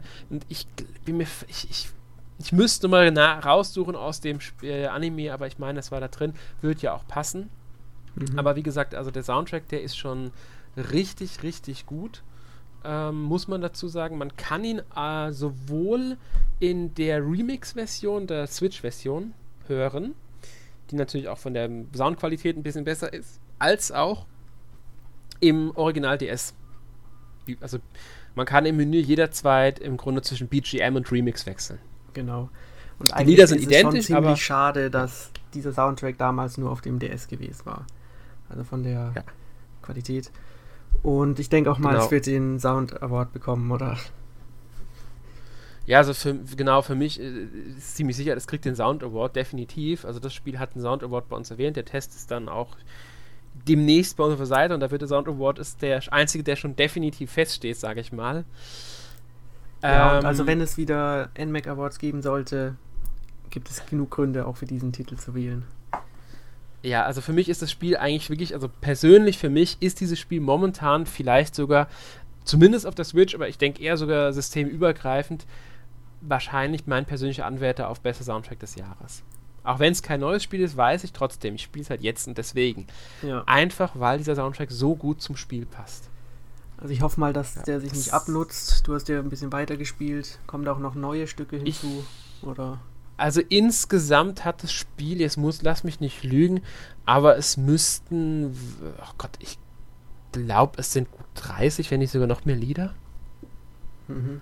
Also ich glaube, gerade für die äh, Switch-Version wurden, glaube ich, da nochmal welche hinzugefügt oder so. Ich bin mir nicht ganz sicher. Aber es müssen, es sind schon einige Lieder dabei. Und ähm, klar, es wiederholen sich auch einige. Ich habe einige, die sehr, sehr oft drin sind. Aber es gibt auch neue Lieder, die dann zur Situation passen. Also gerade in der zweiten Woche dann hatte ich ein paar Lieder, die ich in der ersten Woche nicht gehört hatte. Ähm, von daher, ich habe so ein bisschen das Gefühl, das hängt auch mit dem Partner zusammen, mit dem man hat. Aber das kann ich noch nicht 100% sagen. Dafür möchte, muss ich dann erst noch gucken, wie es in der dritten Woche dann aussieht. Die, da bin ich überzeugt von auch noch kommt. Ich weiß es nicht. Ich habe noch nicht so weit gespielt. Ja. Aber, ja, gut. Ähm, ja. Ja, also für mich hat der Soundtrack bisher nicht abgenutzt. Um okay, gut. Ähm, ja, wir waren ja schon beim Stil des Spiels. Aber warte, wir haben eine Sache haben wir ein bisschen vergessen. Wir haben dieses Tinpin, ange also Tinpin Slammer angesprochen, aber gar nicht so richtig erklärt. Okay. Nur ganz grob, man, man nimmt seine Pins, also wirklich die Pins, die man ausgerüstet hat. Da ist nämlich wieder wichtig, Pins wechseln, weil die Pins in Tin Pin Slammer unterschiedliche Werte haben und unterschiedliche Vorteile. Zum Beispiel hängt von den Pins, die du ausgewählt hast, ab, wie viel äh, du die Sonderfähigkeiten einsetzen darfst, wie oft. Und das ist halt wiederum entscheidend, weil die Sonderfähigkeiten können über Sieg äh, entscheiden. Du hast im Grunde ein Spielfeld und musst durch Schnippen, das machst du mit der Bewegungssteuerung, indem du da, deinen Pin anklickst und dann in die Richtung zeigst, in die du halt äh, den Pfeil in die Richtung ziehst, in die du schnippen willst. Touchscreen ist natürlich dann ähnlich, nur halt mit Finger. Und musst halt den gegnerischen Pin runterstoßen. Hast halt einen Hammer als Sonderfähigkeit, eine äh, ähm, Stachelkugel und irgendwie einen Angriff, bei dem du hochspringst, wieder runterfällst. Die können dir halt helfen, weil du kannst den Gegner damit ähm, ähm, paralysieren und so. Ist ein nettes Ding, aber ist eigentlich mehr so ein Bonus, den man nicht unbedingt spielen muss. Man kann PP dabei verdienen, um seine Pins aufzuwerten. Mhm. ich habe hoffnungslos versagt. Ja, ich bin, ich bin im. Ich habe schon öfters gewonnen, teilweise, tatsächlich. Aber ich spiele es auch nicht sonderlich oft. Man verdient auch nicht, ähm, finde ich, sehr viel. Also, ich habe für meinen Sieg gerade mal 18 PP gekommen und da mache ich einen Kampf und verdiene mehr. Deswegen okay. lohnt sich nicht. Ähm, was ich auch vergessen hatte, tut mir leid, ich muss es aber nochmal ansprechen, das Kampfsystem. Und zwar die Unterschiede zum DS. Für alle, die die DS-Version gespielt haben. Ähm, ich selbst habe es nicht gespielt, aber ich weiß, wie es im DS funktioniert hat. Beim DS hat man auf dem unteren Bildschirm mittels, mittels Touch-Steuerung Neko gespielt. Hat dort die Gesten ausgeführt und so weiter und so fort. Auf dem oberen Bildschirm war der jeweilige Partner, da war das Kampfsystem kartenbasiert und hat mit dem Steuerkreuz die richtigen Karten ausgewählt. Mhm. Hat man das richtig gemacht, wurden halt diese mega groß starken Attacken ausgelöst. Ähm, jetzt funktioniert das anders. Man hat ja nur einen Bildschirm, man steuert also nur Neku, außer im Koop-Modus, da kann der Partner direkt mitkämpfen. Die ähm, Partner von einem haben eine Aktion, die sie ausführen können, wenn sie aufgeladen sind. Bei Shiki ist es, glaube ich, äh, immer wieder auf den Gegner drücken, gell? Genau. Also Cursor drauf und die ganze Zeit A drücken, wenn du auf dem Gegner bist. War bei Shiki, meine ich, gell? Genau. Ja, bei deinem Partner in der zweiten Woche ist halt auf dem Gegner von oben nach unten immer einen Schlag machen. Also nach oben unten Linie ziehen über den Gegner. Ähm, ist halt anders gelöst, weil keine zwei Bildschirme. Und dieses Kartenmechanik haben sich beibehalten für die Superattacke. Also die, wenn man gemeinsam kämpft, synchronisiert man sich mit der Zeit. Den Synchrowert kann man sogar durch bestimmte Ausrüstung erhöhen. Also normalerweise ist bei 100% Schluss. Ähm, später dann kann man, ich habe bei Shiki, glaube ich, am Ende 200% gehabt, desto stärker wird natürlich auch die Aktion, die man hat. Wenn man 100% aufgeladen hat, kann man so eine Sonderaktion auslösen. Das ist dieser Megaschlag, den es auch schon in der S-Version gab. Dafür muss man dann ein Minispiel lösen, sage ich mal, mit Karten. Also bei Shiki ist es ja, da wird einem eine Karte angezeigt oben. Außenrum sind weitere Karten, die werden ganz kurz nur geöffnet und dann muss man halt im Grunde die zwei Karten finden in den anderen, die dem Symbol oben entsprechen. Ja, so ähnlich wie Memory bei, und man hat halt nur extrem wenig Zeit dafür. Genau, und bei dem nächsten, also bei dem also Partner der zweiten Woche, sind es im Grunde die Karten am Zahlen. Man muss im Grunde nur die Zahlen der richtigen Reihenfolge anklicken. 1, 2, 3. Allerdings gibt es auch Karten, die haben die Zahlen verkehrt rum drauf. Und die darf, die sind halt falsch, die zählen nicht. Ja. Ähm, und die Karten drehen sich halt die ganze Zeit mehr oder weniger. Du siehst zwar immer wieder mal die Zahl, aber durch diese Drehen hast du halt, äh, ist es schwierig zu erkennen, was jetzt richtig rum, was falsch rum. Ich finde es trotzdem bei ihm wesentlich leichter als bei ihr. Ja, was ich ähm, auch mitbekommen ja, habe, also auf der DS-Version ja. soll das Kampfsystem halt auch wesentlich ähm, ja, fordernder gewesen sein. Also Multitasking war da ein bisschen mehr verlangt. Weil man sozusagen genau, weil du musst beide, beide Figuren parallel spielen. Genau. Ja. Und also würdest du sagen, dass ähm, das Spiel jetzt, ähm, also ob dass man merkt, dass das Spiel auf zwei Bildschirme konzipiert war oder ob es gelungen ist auf einem? Also persönlich hätte ich es nicht, hätte nicht äh, gewusst, dass es auf zwei Bildschirmen äh, war und nochmal nachgeguckt, wie das damals war, hätte ich es nicht gemerkt. Ehrlich gesagt. Ich finde, das Kampfsystem funktioniert so wunderbar.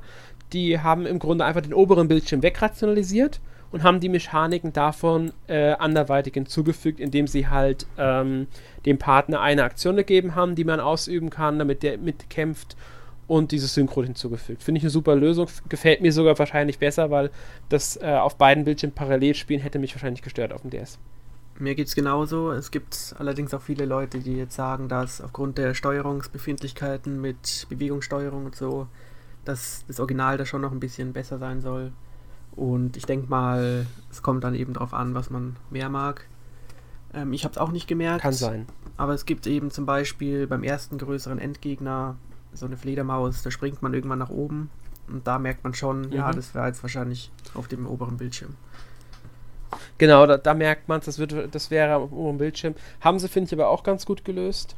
Mhm. Ähm, an manchen Szenen muss ich sagen, hätte ich mir ein Touchscreen gewünscht. Also, nee, Touchscreen nicht, ein Stylus mit Touchscreen.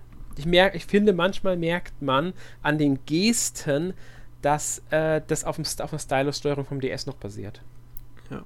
Also mir war es auch Find manchmal nicht so einfach, Kreise zu malen und so. Genau, die Kreise meine ich nämlich. Weil Kreise malen mit der Bewegungssteuerung also ist sehr schwer. Die mache ich zum Beispiel lieber mit der Touchscreen-Steuerung, aber auch da gelingen mir die nicht immer, diese Eingaben. Deswegen verzichte ich zum Großteil auf Pins, die einen äh, erforderlichen Kreis zum Beispiel male oder sowas. Sind zum Glück sehr selten, muss man auch dazu sagen. Ja.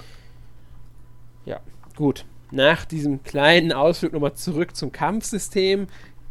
Kommen war ja wir jetzt wichtiger zur, Punkt. Äh, ja, war ein wichtiger Punkt. Ich hatte es halt leider vergessen. Äh, tut mir leid. Ich habe es in meinen Notizen auch leider nicht notiert gehabt. Das ist mein Fehler gewesen. Ähm, dann kommen wir jetzt nochmal zu äh, der, ja, kommen wir jetzt zur Grafik, zumindest zur allgemeinen Technik des Spiels.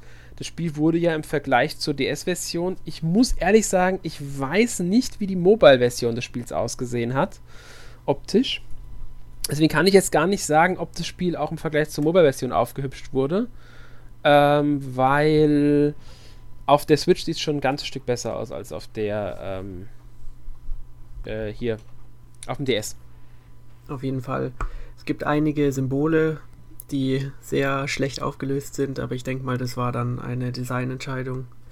Zum Beispiel diese Bücher, wo die Tutorials drin sind.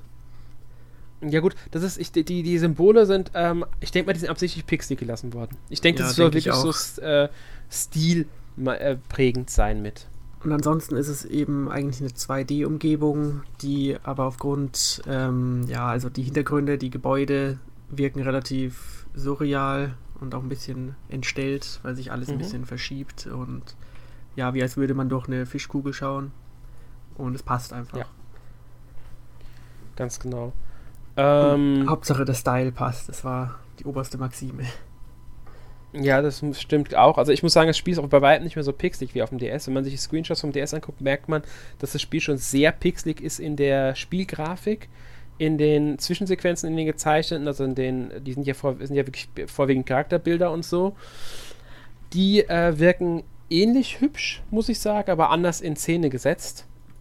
Ähm, mir persönlich gefällt es optisch sogar jetzt besser als die damalige DS-Version, die ich ja wie gesagt nur aus Videos und Screenshots kenne, deswegen kann ich es jetzt nicht 100% sagen, aber der Eindruck, den ich davon habe, der gefällt mir von ähm, jetzt bei der Switch-Version besser.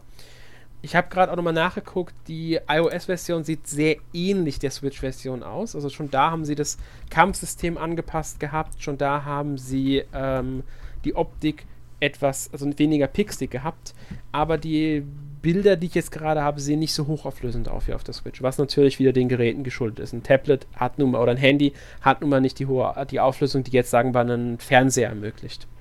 Ja, also da sind die Dateien jetzt schon auf HDI. Ganz genau. Äh, persönlich finde ich es ein sehr schönes Spiel, hat einen sehr schönen Stil auch. Ich mag den Stil ja. Und ja, ja, wahrscheinlich ähnlich. Also ich denke, es ist im Podcast rübergekommen, dass wir äh, schon vom Style beeindruckt sind. Ja. Und was noch sagen will, es ist wahrscheinlich auch die hübscheste Version, ähm, die es bisher von dem Spiel gibt. Bestimmt. Also rein, rein optisch gesehen, klar, es gibt Leute, die mögen Pixelgrafik sehr gerne und so, aber wenn man es rein objektiv betrachtet, es ist die Version, die von allen ähm, am hübschesten, am besten aussieht. Mhm. Ja, und ansonsten, also ich habe bisher keine Probleme mit irgendwelchen Rucklern oder Abstürzen oder sowas gehabt. Also es läuft flüssig, funktioniert alles. Äh, und das auch noch anzumerken. Ja, geht mir genau. du irgendwie? Nee, relativ solider Port, würde ich sagen. Wie man es halt gewohnt ist eigentlich von Nintendo oder Square Enix. Ja, von diesem. Die Handentwickler sind es ja auch gewohnt. Ich glaube, die haben schon andere Sachen geportet. Ich weiß jetzt nicht genau, was sie noch gemacht haben, aber ähm, sind ja vorwiegend so Unterstützungsentwickler beziehungsweise Portierungsentwickler, glaube ich. Ja. Wenn Wo mir der Style äh, vielleicht ein bisschen zu viel wurde, war in den Shopping-Menüs, wenn man dann die einzelnen Flächen durchscrollt. Und auch ja. generell, was Ausrüstungsgegenstände angeht, war manchmal nicht immer ersichtlich, wer jetzt äh, was tragen kann oder was genau, wie viel Mut brauche ich. Doch, das kannst, das, das kannst du tatsächlich sehen. Du musst im Shop-Menü auf den Mutwert achten. Da steht ein Wert, ist der äh, rot, kann ihn, äh, ist er zu hoch und nebendran, neben dem Mutwert sind auch die Charakterbilder der Charaktere, die es tragen können. Okay, also das mit den Charakterbildern habe ich dann auch gesehen, aber generell auch, wie das Layout aufgebaut ist. Manchmal sieht man es vor lauter Design nicht, habe ich das Gefühl. Das stimmt. Aber man muss halt wirklich, da, da, muss man ein bisschen drauf achten, weil die Symbole sind halt auch sehr klein, aber ähm, es hängt vom Mutwert ab, was die tragen können. Ja, und. Wenn der Mutwert zu niedrig ist, können sie. Man kann ja. leider keine drei Schichten Klamotten tragen, wie ich es gerne machen würde. Nein. Man kann nur ein T-Shirt tragen, nur eine Hose, nur ein Zubehör. Was bei Zubehör finde ich es ein bisschen bescheuert, weil ich kann einen Rucksack und ein Stofftee mitnehmen. Das geht. Ja. Ich wollte auch eine Zwei Tasche Hosen in die Hand kann nehmen. Ich sogar noch nach. Und ja, ja, und dann sagt er, es geht. Das ist. Aber sie haben eh nur vier Slots, also von daher ähm, ist in Ordnung. Irgendwo muss man ja Einschränkungen machen. Akzeptiere ich jetzt einfach mal so. Ja. Ja. Ähm, was wir, glaube ich, noch nicht erwähnt hatten, es gibt ein exklusives Zusatzkapitel bei der Switch-Version. Das habe ich aber noch nicht gespielt. Ich weiß auch nicht, wann das kommt. Ich denke mal, das wird am Ende dann irgendwann kommen. Ähm, habe ich nur gelesen, dass das gibt als eine der Neuheiten vom Spiel. Ich glaube sogar dafür wurde äh, ein neuer Charakter eingebaut. Ja, genau, ganz genau. Da gibt es einen neuen Charakter für. Ja. Ähm, bin ich schon gespannt drauf, was das genau sein wird. Ähm, ja. Weil, also ich persönlich, mir, was wahrscheinlich auch schon rübergekommen ist, mir gefällt dieses Spiel wirklich, wirklich gut. Ich finde dieses Spiel richtig, richtig gut. Vielleicht sogar das bisher beste Switch-Spiel dieses Jahres für mich. Ich müsste jetzt nochmal überlegen, was ich dieses Jahr alles auf Switch gespielt habe. War ja dann doch nicht so wenig. Ja. Ähm, deswegen will ich jetzt nicht beschwören, dass nicht da noch ein Spiel dabei war, dem ich dann eher diesen Platz einräumen würde aber definitiv eins der Top 3 von mir dieses Jahr auf der Switch. Und ähm, auch systemübergreifend für mich eins der besten Spiele des Jahres. Ich wünschte, ich hätte es damals auf dem DS schon gespielt. Ehrlich gesagt, auch wenn ich sagen muss, dass ich halt jetzt mag, dass es einen deutschen Text hat, weil ich deutsche Texte auch sehr schön finde. Ich hätte es aber auch in Englisch gespielt damals, tatsächlich. Ähm, ja. Äh, ansonsten, ich, ich mag das Spiel. Das Kampfsystem ist eins, was mich manchmal ein bisschen stört, weil es manchmal ein bisschen zu hektisch dann tatsächlich auch ist. Äh, je nachdem, was ich halt gerade, wenn ich einfach nur schnell irgendwas erledigen will, lasse ich auch die Kämpfe einfach mal links liegen, weil die sind jetzt zum Großteil wirklich optional. Ja. Sofern man nicht irgendwie die Aufgabe bekommt, töte jetzt so und so viele Gegner oder sowas, was halt auch mal passieren kann, das ist dann meist nach einem Kampf erledigt. Oder wenn man halt einen Pin braucht. Ach, auch noch interessante Mechanik, habe ich ganz vergessen. Man schaltet im Laufe des Spiels weitere Schwierigkeitsgrade frei. Normalerweise hat man normal. Man bekommt irgendwann dann einfach und in der zweiten Woche, glaube ich, war es, dann kriegt man irgendwann auch noch schwer dazu. Es gibt noch einen vierten. Das sieht man, wenn man, sobald man erstmal auswählen kann, sieht man, wie viel Schwierigkeitsgrade ist. Und tatsächlich braucht man, muss man teilweise von normal auf, also bisher musste nur von normal auf einfach bisher wechseln, um Aufgaben dieser Reaper zu lösen, damit die mir die Wand öffnen, weil ich brauchte einen bestimmten Pin. Die sagen mir dann, das kriege ich bei neues Nummer so und so viel. Kann ich ja in der neues Liste nachgucken, welche Nummer das ist, ähm, sofern ich den schon mal begegnet bin. Aber es kann sein, dass dieser Pin nur dann von dem gedroppt wird, wenn ich auf einfach runtergeschaltet habe. Mhm. Und das ist halt so ein äh, ein bisschen tricky, weil ich habe ewig lange rumprobiert, diesen einen blöden Pin zu bekommen. Bin ich immer gesagt, oh scheiße, ich stehe jetzt auf einfach die Kämpfe, da kriege ich ihn bestimmt auch irgendwann. Einmal auf einfachen Kampf gemacht, habe ihn sofort gehabt. Ja, also ich habe also, äh, immer auf dem originalen Schwierigkeitsgrad gelassen. Ich auch, aber du wirst manchmal wirklich zur Aufgabe. Die sagen dir dann auch wirklich so die Aufgabe, wenn du weiterkommen willst, ähm, um den Pin zu bekommen, schalte auf einfach. Du musst manchmal den Schwierigkeitsgrad senken, um das zu bekommen, was du brauchst, um weiterzukommen. Also die spielen mit dem Schwierigkeitsgrad tatsächlich. Interessantes Element. Du kannst natürlich jeder, Du kannst natürlich jederzeit senken, um einfach das Spiel einfacher zu haben, geht auch. Aber manche Sachen kriegst du halt nicht. Du kriegst auf dem einfachen Schwierigkeitsgrad weniger PP, weniger Erfahrungspunkte und einige Pins nicht. Und auch, ich glaube, äh, Yen und sowas kriegst du total nicht. Weil jedes, äh, jeder Gegner hat vier Gegenstände, die er theoretisch droppen könnte. Und ähm, diese vier Gegenstände droppt er jeweils auf einem Schwierigkeitsgrad. Okay. Also die Schwierigkeitsgrade sind wirklich auch Spielelement das ist halt das Interessante, finde ich. Das macht, hat so ein, ich, ich finde es meine interessante Idee einfach auch. Ja, ist eine recht, ist recht meta. Ja, ja ganz genau. Das ist, das ist schon äh, sehr, aber finde ich, wie gesagt, sehr cool. Ähm, ja, ansonsten, wie, wie, gesagt, ich mag das Spiel halt sehr gerne. Ich, ich finde gerade die Story sehr spannend. Ähm, auch, dass die ähm, ernstere Themen, nenne ich es jetzt mal, also ungewöhnliche Themen anspricht. Und bin schon gespannt, wie das jetzt äh, dann irgendwann ausgeht und werde definitiv weiterspielen und der Test kommt dann auch demnächst. Ähm, wie meine Wertung ausfällt, könnt ihr euch jetzt schon zum Teil denken. äh, ja. Ja, wie hat sie denn Also wie, wie ist dein Fazit so bisher? Also ich muss sagen, anfangs hatte ich äh, einige ja, Probleme mit dem Spiel warm zu werden, hauptsächlich wegen der Steuerung und dem Kampfsystem. Aber nach einer Zeit hat es dann irgendwann Klick gemacht und dann ging es auch wirklich gut. Und in der Zeit, in der es nicht so gut lief, hat mich eben die Musik sozusagen darüber hinweggetragen und der Style. Und ich bin schon gespannt, was da noch alles kommt. Du hast ja schon gesagt, in welche Richtung es noch geht. Und ich mag eben, ja, die Einzigartigkeiten, die das Spiel hat. Das Kampfsystem mit den Pins finde ich cool. Die ähm, Charaktere vom Design finde ich auch gut. Mal sehen, wie es mit Neko weitergeht. Der ist ja ein bisschen unsympathisch. Und ja, also auf jeden Fall du hast ja gesagt, bei dir in den Top 3 des Jahres, hm, da müsste ich mal überlegen. Vor allem wegen Valkyrie Chronicles 4. Aber es ist auf jeden Fall. Gespielt, deswegen. ja, dann mach's. Ja, ich habe den ersten Teil noch nicht mehr wirklich gespielt. Also, ich würde wahrscheinlich erst den nachholen wollen. Der ist zum Glück jetzt auch Außerdem auf der ja noch andere Spiele. Ich weiß. Nee, ich, ich würde wahrscheinlich den vierten als erstes jetzt spielen, weil man muss ja nicht zwingend den ersten gespielt haben, auch wenn es diesmal ausnahmsweise in seinem Welt spielt. Aber, ähm, ja, aber dieses Spiel Jahr habe ich auch gar nicht steht, so viel gespielt auf der Switch. Von dem her, also Top mhm. 5 ist es auf jeden Fall. Mal sehen, was noch kommt. Ja. Nee, also ähm, kann ich sogar verstehen. Also das ist, ja. Ja, gut. gut. Noch irgendwas willst du sagen als Fazit? Vielleicht, dass man sich durchaus einlassen muss am Anfang. Also man sollte nicht abgeschreckt mhm. sein am Anfang. Es wird durchaus noch besser, solange man sich dann gewöhnt hat an die Steuerung. Ja, also man, man muss halt wissen, das ist so eine Sache, die ich finde, man muss mit dem Style des Spiels klarkommen. Man muss sich darauf einlassen, dass dieses Spiel halt sehr auf Style getrimmt ist, auch in gewisser Weise. Und dass dieser Soundtrack halt sehr präsent ist. Genau. Ähm, man muss wissen, dass man halt eine Touchscreen Bewegungssteuerung hat. Wenn man das überhaupt nicht mag, hm, wird es schwierig. Ansonsten, es ist ein wirklich, wirklich gutes Rollenspiel mit einer tollen Story. Also, Ja.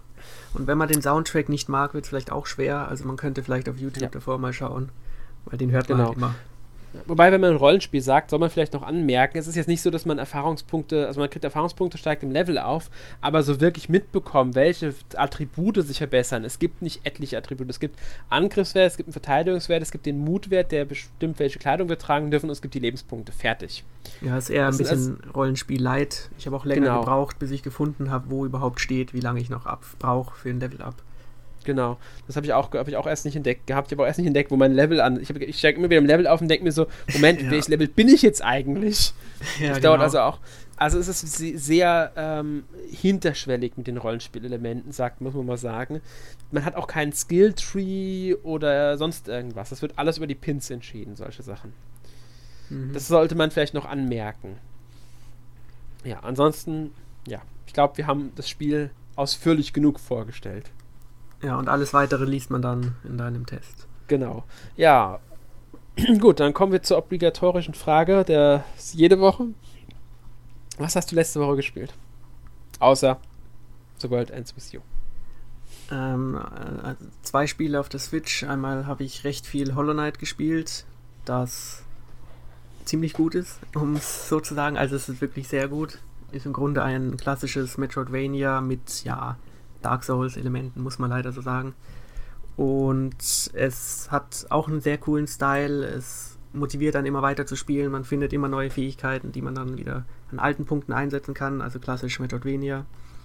Und das Design ist cool mit diesen Käfern und so. Also ein richtig gutes Spiel, wozu auch ein Test auf der Webseite existiert.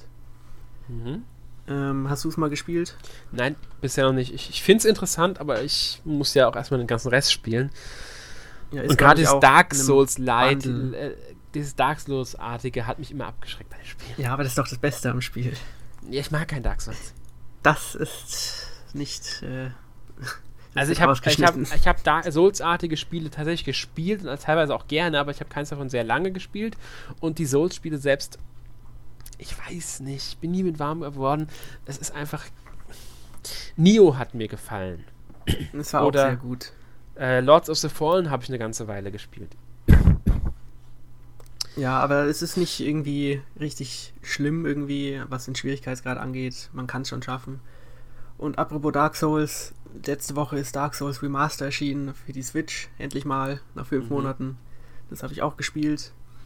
Und ja, also es erinnert eher an die Originalversion damals auf der Xbox, als jetzt an dem Remaster für PS4. Aber man kann es trotzdem spielen, also mhm. ist immer noch sehr gut. Ähm, ja, das war's bei dir, was du gespielt hast? Ähm, ein Spiel habe ich noch gespielt. Ich habe ein bisschen Assassin's Creed Odyssey gespielt. Mhm. Ja, also ich habe schon sehr lange kein Assassin's Creed mehr gespielt, seit dem vierten Teil und auch generell kein Open-World-Spiel dieser Art. Mhm. deswegen war ich am Anfang durchaus motiviert, jetzt wieder ein paar Stunden reinzuspielen aber irgendwie nach einer Zeit merkt man dann schon, mh, mm, also die Welt ist sehr gut gemacht, technisch und so, aber was jetzt so die Aufgaben angeht und das Kampfsystem, da bin ich mir noch nicht sicher, wie lange mich das motiviert. Gut, dann gehen wir zwei komplett auseinander, weil ich habe schon, ich glaube, 50 Stunden ins Spiel gesteckt.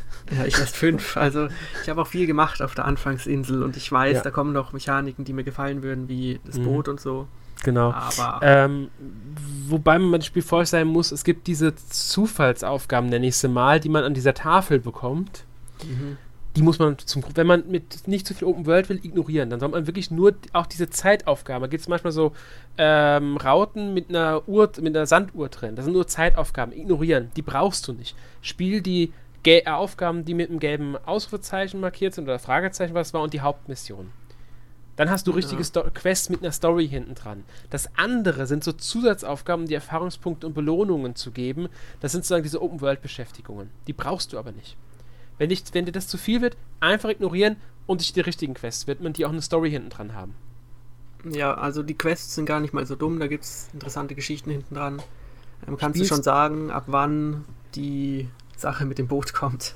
Äh, sobald du von der äh, ersten Insel runterkommst. Das hängt davon ab, wie viel, wie lange du dich auf der Insel aufhältst. Also wie lange du ähm, die, die, die, die, ja, einfach spielst. Du kannst es nach, ich denke mal, nach sechs Stunden kannst du das schon machen, haben. Du kannst aber auch, ich glaube, ich habe neun Stunden dafür gebraucht, aber auch einfach nur, weil ich wirklich jeden Furz erkundet habe und äh, in sowas sowieso mir immer Zeit lasse. Ja, dann sollte es ja bald soweit sein. Aber ja, dir also gefällt es, wohl relativ gut, oder? Ja, ja, ich finde es ich find's richtig gut. Ich habe auch Origins gespielt. Ich, ich muss sagen, ich habe jedes Assassin's Creed außer äh, Rogue gespielt. Und die Handheld-Ableger. Die habe ich auch nicht gespielt. Und Rogue ist der einzige Teil, der mich noch interessieren würde. Der würde mich auch noch interessieren, muss ich dazu sagen. Ähm, man, was man halt wissen muss bei Assassin's Creed ist, dass seit Origin, seit dem letzten Teil, das Spiel eine äh, ganz schön krasse Wendung gemacht hat. Und bei dem Teil jetzt ist das Ganze nochmal ausgeartet. Es ist jetzt wirklich ein Rollenspiel. Es ist ein Action-Rollenspiel. Ja. Es ist an sich nicht mehr das, was Assassin's Creed früher mal war. Es ist ein Action-Rollenspiel, das sehr stark an Witcher auch zum Teil erinnert. Also von der Spielmechanik her. Das Kampfsystem ist ähm, halt auf die Schultertasten verlegt worden. Die haben halt seit dem letzten Teil, seit Origins, dieses Hitbox-Kampfsystem eingeführt. Das mag ich sehr gerne, tatsächlich. Da kriegst du auch im Laufe der Zeit durch die Levelaufstiege und Fähigkeitenpunkte und so weiter dann halt auch neue Fähigkeiten, die du einsetzen kannst. Also aktive Fähigkeiten. Äh, die Welt macht sehr viel aus bei dem Spiel, finde ich auch, aber auch die Charaktere. Also ich spiele mit Cassandra. Spielst du auch? Mit wem spielst du?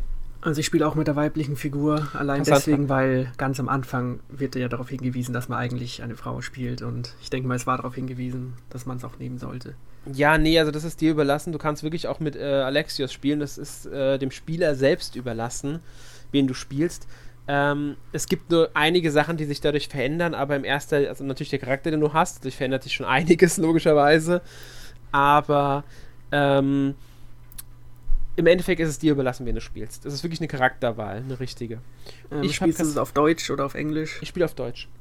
Okay, weil ich habe erst auf Englisch angefangen, also die Sprachausgabe. Und da hat mir ein bisschen genervt, dass alle einen sehr oberflächlichen griechischen Akzent hatten. Und hat mich fand ich ein bisschen lustig. Genau, hat mich in Videos schon genervt. Ich habe mir den englischen Trailer angeguckt, da hat mich das schon extremst genervt. Ja. Weswegen ich ähm, gesagt habe, nö, ich spiele Deutsch. Ich finde die deutsche Synchro auch sehr gut, ehrlich gesagt. Ich, ja, ich habe dann gewechselt und kann man ja. sich anhören. Also ich finde die deutsche Synchro sehr gut. Es gibt ein paar Stimmen, die mir ein bisschen zu häufig vorkommen bei Nebencharakteren. Also ein paar wiederholen sich dann doch äh, etwas äh, auffällig, sage ich mal. Aber insgesamt, gerade in Hauptstory-mäßig, finde ich die Synchro sehr gut. Aber wie gesagt, ich bin von dem Spiel eh sehr angetan. Also ich mag das Spiel wirklich gerne. Ist für mich auch eins der Top 5 des Jahres bisher, glaube ich. Ähm, ja. Aber gut, ist so. Das, damit haben wir übrigens auch schon abgehandelt, was ich letzte Woche vorwiegend gespielt habe, neben The World Ends With You, nämlich okay. Assassin's Creed, über das ich, glaube ich, schon beim letzten Mal schon bei meinem Podcast geredet hatte. Ich weiß es nicht mehr. Ähm, ich überlege gerade, ob ich noch irgendwas gespielt habe. Ähm, mal abgesehen von Fire Emblem Heroes, das ich sowieso immer spiele, mittlerweile. Ich spiele es, glaube ich, jede Woche min, äh, immer wieder. Also täglich fast eigentlich, weiß auch nicht wieso. Mittlerweile hat mich total gepackt, weil die so viel verbessert haben in diesem Ding. Ähm, habe ich heute auch auf dem Tablet ähm, dieses Star Ocean an, ausprobiert. Ah, Amnesia oder so nicht heißt das Ding. Ist sogar in den Mechaniken ein bisschen ähnlich wie ähm, Fire Emblem. Also man beschwört auch mit wie in irgendeiner Währung äh, Kämpfer, die für einen kämpfen. Allerdings hat man ein 3, hat man 3D-Grafik in den Kämpfen und tatsächlich ein Action-Kampfsystem. Also man bewegt seine Figur wirklich durch Ziehen auf dem Touchscreen und durch Antippen macht er normale Schläge. Rechts unten hast du drei Fähigkeiten, die du antippst, damit er die ausübt. Man muss sagen, wenn man auf den, Gegner, auf den Charakter tippt, dann greift er automatisch den anvisierten Gegner an und läuft auch dahin. Aber ich habe, glaube ich, noch nie ein Tablet am Spiel am Tablet gehabt, das teilweise so stark bei mir geruckelt hat. Okay.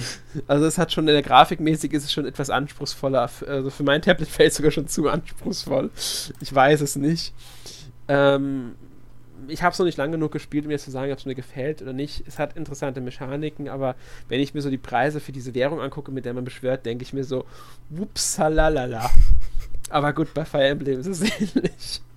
Ja, aber da spielst du es ja gern. Ja, das spiele ich wirklich gern Fire Emblem. Es liegt auch an Charakteren und man kriegt halt auch ähm, relativ gut diese Sphären. Deswegen, es gab es eigentlich noch nie, dass ich nicht beschwören konnte. Und du kriegst ja auch mittlerweile bei jeder Be Beschwörung, die neu eingeführt wird, erstmal die erste Beschwörung kostenlos. Das ist bei Star Ocean auch ganz praktisch. Man bekommt eine Beschwörung am Tag kostenlos. Allerdings scheint man auch Waffen beschwören zu müssen. Und da bin ich noch ein bisschen skeptisch. Wie gesagt, ich habe es noch nicht wirklich weit gespielt. Äh, mich stört auch ein bisschen, dass es rein auf Englisch ist. Muss ich mhm. ehrlich sagen. Äh, auch wenn ich natürlich auf Englisch spielen und, kann und auch spiele. Ich sage dann halt immer bei solchen Spielen, gerade wenn es ein Tablet-Spiel ist und ich es nur so nebenbei spiele, ist Deutsch einfach schneller, einfacher. Ich brauche nicht so, ich brauche nicht irgendwie jetzt hin und wieder vielleicht mal etwas genauer zu lesen. Ist einfach so. Deutsch geht mir dann doch etwas einfacher von der Hand, weil es auch logisch, klar, ist einfach so. Aber trotzdem habe ich es auf Englisch, es ist, ist, nicht schlimm, aber ich hätte halt eine, Deutsch, Englisch, eine deutsche Übersetzung ganz gern gesehen. Ja. Ansonsten habe ich aber, glaube ich, auch wirklich nichts anderes mehr gespielt die Woche. Nee. Nee, nichts mehr. Gut, ähm, und dann äh, haben wir ja auch noch diese Frage, worauf wir uns demnächst an Spielen freuen. Hm. Die hat also ja Arne dieser, Ja, genau. Wenn dieser Podcast erscheint, dauert es ja nur noch zwei Tage, bis ein ominöses Spiel erscheint. Ja, genau. Auf das freue ich mich auch am meisten momentan. Aber auf das freue ich mich eigentlich gar nicht. Also ich freue mich darauf. Ich wollte nur sagen, dass aktuell mir Red Dead Redemption 2 noch egal ist, aber ich denke mal, wenn sich alle das Spiel kaufen, kann ich auch nicht widerstehen. Ähm, also ich muss sagen, ich bräuchte jetzt kein weiteres Open-World-Spiel. Ich bin da mit Assassin's Creed sehr gut ausgestattet. Aber es ist Red Dead. Ich habe den ersten ja. Teil einfach geliebt. Und zwar nicht, nicht rein, weil es ein Open-World-Spiel war, sondern auch, weil die Geschichte einfach fantastisch war. Und, und das ist einer der Hauptgründe, wegen dem Western-Setting. Es gibt einfach viel zu wenige Western-Spiele, meiner Meinung nach. Ja. Ich bin nicht der größte Western-Fan, aber ähm, es ist einfach ein Setting, das so unglaublich selten genutzt wird, dass ich das Spiel sofort mitnehmen muss einfach. Ja, also das Western-Setting würde mich auch interessieren. Dann natürlich, dass es halt das neue Spiel von Rockstar ist. Also es mhm. wird qualitativ gut, mindestens. Ja. Das Einzige, was mich ein bisschen stört, immer noch bei Rockstar, ist, dass er immer noch keine deutschen Synchros machen. Ja, okay. Als Option. Worauf ich halt nicht Lust habe, ist halt schon wieder Open World und man weiß jetzt nicht, wie ähm, Open Worldig es wird und da werde ich halt recht schnell müde. Das verstehe ich sogar. Das ist, ähm, ich, es gibt ja momentan sogar Diskussionen in der Spielekritiker, also in der Spielejournalismus-Szene, von Leuten, die es schon gespielt haben, ob dieses Spiel eventuell die Spielebranche verändert eben weil es zwar Open World ist, aber das ganze Verständnis von Open World verändern könnte, weil sie, sie da irgendwas anders machen. Ich bin da unglaublich drauf gespannt, was das genau wird und ob das wirklich so wird, wie man sich Open World vorstellt, oder ob das eher ein Spielplatz wird. Wirklich so eine, ein Erlebnispark fast schon, weil du mhm. nicht irgendwie, du hast etliche Fragezeichen auf der Karte und läufst die ab, sondern das gibt's nicht. Du läufst in der Landschaft rum und entdeckst einfach. Das wäre für mich mal was Gescheites. Ähm, da bin ich echt gespannt, wie dieses Spiel die Open World jetzt umsetzt. Und ich traue Rockstar zu, dass sie äh, das Erlebnis auf eine neue Stufe heben. Ja, ich glaube, es geht in die Richtung, dass sozusagen es keine klassischen Nebenmissionen mehr gibt, sondern mhm. alles irgendwie wichtig ist und man sich einfach genau. dann entscheidet, mit welcher Figur man irgendwas macht. Und es halt keine Ladezeiten, Unterbrechungen und die ganzen Sachen geben soll. Ja, also ich bin echt gespannt, wie das genau wird, ähm, was sie da genau machen. Das, es wird halt spannend. Ähm, ja, aber eigentlich freue ich mich ja gar nicht drauf. Ja, also ich freue mich drauf. Jetzt darf, sag du mal, worauf freust du dich als nächstes, ja, wenn es denn das gibt? Also nächsten Monat kommt ja ein Pokémon-Spiel raus. Also mhm. es ist kein Poke richtiges Pokémon, aber es ist ein Pokémon. Mal sehen, wie das so wird. Also das Let's Go Pikachu. Mhm. Und Let's Go Evoli. Darf man ja, ja. nicht unter. Ja. Und mal, ja, da bin ich gespannt drauf. Und ansonsten mm, geht es dann erst nächstes Jahr wieder richtig los. Ja, also Smash Bros. nichts für dich? Äh, war noch nie leider was. Also ich habe sie zum Teil gerne gespielt auf der Wii U, im 3DS habe ich es nicht gekauft. Ich werde auch den Teil erstmal aussetzen, das weiß ich jetzt schon. Ist auch nicht so meins. Ähm, neben Red Dead freue ich mich dann noch so, äh, ja, freuen ist übertrieben. Ähm, World of Final Fantasy eventuell dann dieses Thronebreaker, das von den Witcher-Machern das neue. Allerdings würde ich wahrscheinlich auf die PS4-Version warten, ausnahmsweise, und nicht auf den PC spielen oder die PC-Version erst später kaufen. Ähm, ja, und was noch? Darksiders 3 war mal bei mir ganz hoch geschrieben, aber da waren die Vorschau, also die, die Vorschauberichte der Leute, die anspielen konnten, sind zum Teil etwas durchwachsen. Also da gibt es verschiedene Meinungen und da will ich dann erstmal abfahren, wieso die Tests werden. Ich bin da ein bisschen skeptisch geworden kommt es noch dieses Jahr? Das kommt am 27. November. Okay. Irgendwie so, glaube ich, war es. Ich meine, der 27. war es oder der 23. Irgendwie so, aber im November auf alle Fälle kommt das. Ja, ja aber das war's. Spiele. Hä? Eine Menge Spiele. Ja. Aber das war's dann von mir. Für dieses äh, Jahr. Also, ja. Ich habe ja auch noch genug zu zocken. Gut, also nächste Woche gibt es, denke ich mal, wieder einen Podcast. Ja, nächste Woche gibt es wieder einen Podcast. Allerdings, das Thema könnte sich noch ändern. Aktuell gibt es vielleicht die Überlegung, etwas zu Luigi's Mansion zu machen. Oder, oder zu einem anderen Spiel. Genau, oder zu einem anderen Spiel. Ähm, das müssen wir halt schauen. Auch wer dann dabei sein wird, können wir jetzt noch nicht sagen. Ähm, ja. Lasst euch überraschen. Genau. Okay. Ähm, das war's dann für diese Woche. Vielen Dank fürs Zuhören. Ich hoffe, wir konnten euch ähm, The World Ends With You Final Remix etwas näher bringen und vielleicht auch auf den Geschmack bringen, euer Interesse wecken. Würde mich freuen, wenn das Spiel ein paar Käufer findet. Äh, ja. ja. Gut. Dann bis zum nächsten Mal. Ja, ciao. Tschüss.